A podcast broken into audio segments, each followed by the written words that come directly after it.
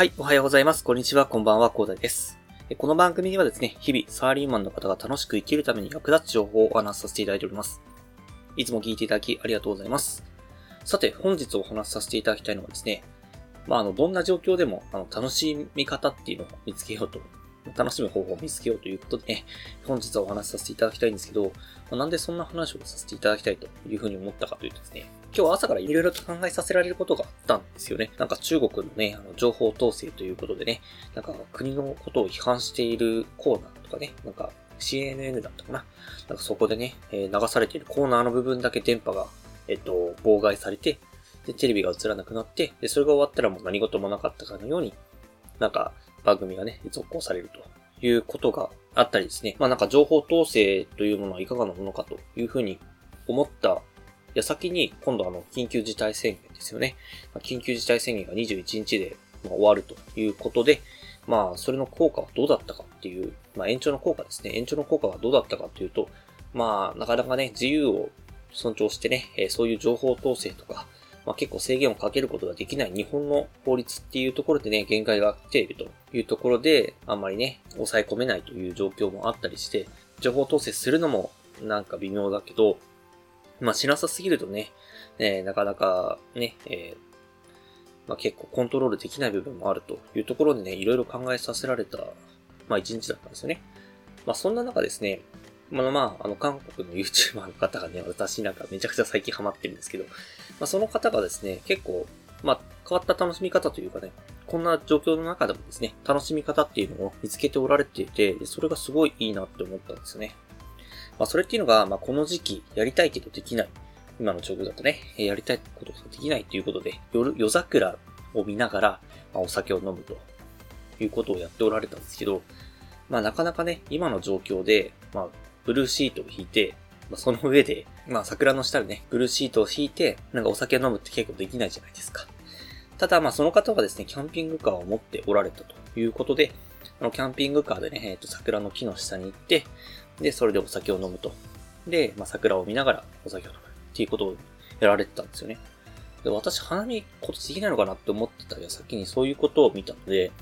なんかすごいいいなって思ったんですね。それだったら、あの、まあ、身内だけで行くことが条件ですけど、まあ、あの、密っていうのも避けられますし、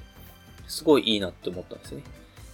まあ、キャンピングカーなんか持ってないよっていう声がね、聞こえてきそうなんですけど、まあそういう声が聞こえてきそうだなと思ったので、私調べてみました。あの、レンタカー、あの、キャンピングカーをレンタルしたらどうなのかなっていうふうに思って調べてみたんですけど、なんか普通のでっかいやつだと結構高いですね。2万ぐらい。2万とか、まあ1万5千、安くても1万5千円ぐらいだったかな。私が調べた感じだとそうだったんですけど、まあやっぱりね、2万ぐらい相場かなというところで、2万2千円とかだったかな。ただ、えっと、今っていうのは K のキャンピングカーっていうのもあるんですね。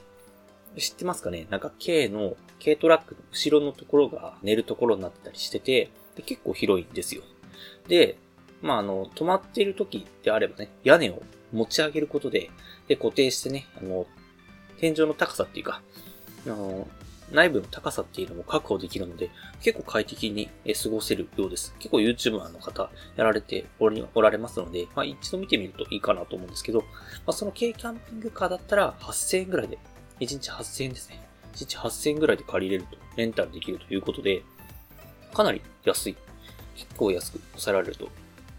で、まあそういう形で、ね、選択肢も多いまあ、昨今の中でね、いろいろと、まあ、できることっていうのが増えておりますし、まあ、こんな状況でもね、えっと、できることが、まあ、選択肢があるっていうのはすごく恵まれてることかなというふうに思いました。なので、まあ、こんな状況だからできないと諦めて、で、それでね、まあ、あの、緊急事態宣言に従わないと言うんじゃなくてですね、まあ、緊急事態宣言に従わなくて、まあ、このまま行ってしまうと、結局ね、えっと、自分の首を絞めることになると。情報統制とかされるとね、結構大変じゃないですか。まあ、そんな感じでね、えー、そういう風に抗うんじゃなくて、そのできる環境があるっていうところをね、えー、まあ、自覚いただいて、でそれでね、えっ、ー、と、まあ、選択肢っていうのはいろいろありますので、まあ、できることを見つけて楽しみましょうということをね、まあ、皆さん、いろいろと探し、探しておられると思うんですけど、あの、思った以上に選択肢っていうのが多いので、えどんどん見つけていきましょうということでね、本日はお話しさせていただきました。まあ、桜もね、かなり綺麗に咲いてきておりますのでね、まあ、ぜひ諦めないで、私もね、えー、まあ、自分のできる限りの、えー、花見のあり方っていうのを、研究してね、えー、楽しんでいきたいと思います。はい。ということでね、最後にお知らせだけさせてください。この番組ではですね、皆さんが困っている悩みとか話を知り内容など随時募集しております。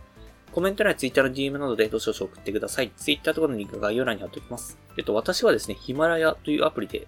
配信させていただいております。ヒマラヤアプリとかからですね、概要欄とかに飛びやすいですし、レベルの高い配信者の方も多くいらっしゃいますので、ぜひね、ヒマラヤのアプリインストールいただいて楽しんでいただければと思います。ヒマラヤはですね、スペルが HIMALAYA でヒマラヤですね。えー、ぜひね、一度調べてみていただければと思います。ただですね、他のプラットフォームでお聞きの方もいらっしゃると思いますので、そういった方はですね、Twitter で DM いただけると嬉しいです。アカウント ID はですね、アットマークアフターアンダーバーワークアンダーバーレストで、スペルがですね、アットマーク AFTR アンダーバー WORK アンダーバー RST です。どしどしお待ちしております。それでは今回こんな感じで終わりにしたいと思います。このような形でね、皆さんの耳だけで役立つ情報をゲットできるように、下のグリで情報をゲットして毎日配信していきますので、ぜひフォロー、コメントのほどよろしくお願いいたします。では最後までお付き合いできありがとうございました。本日も良い一日をお過ごしください。それでは。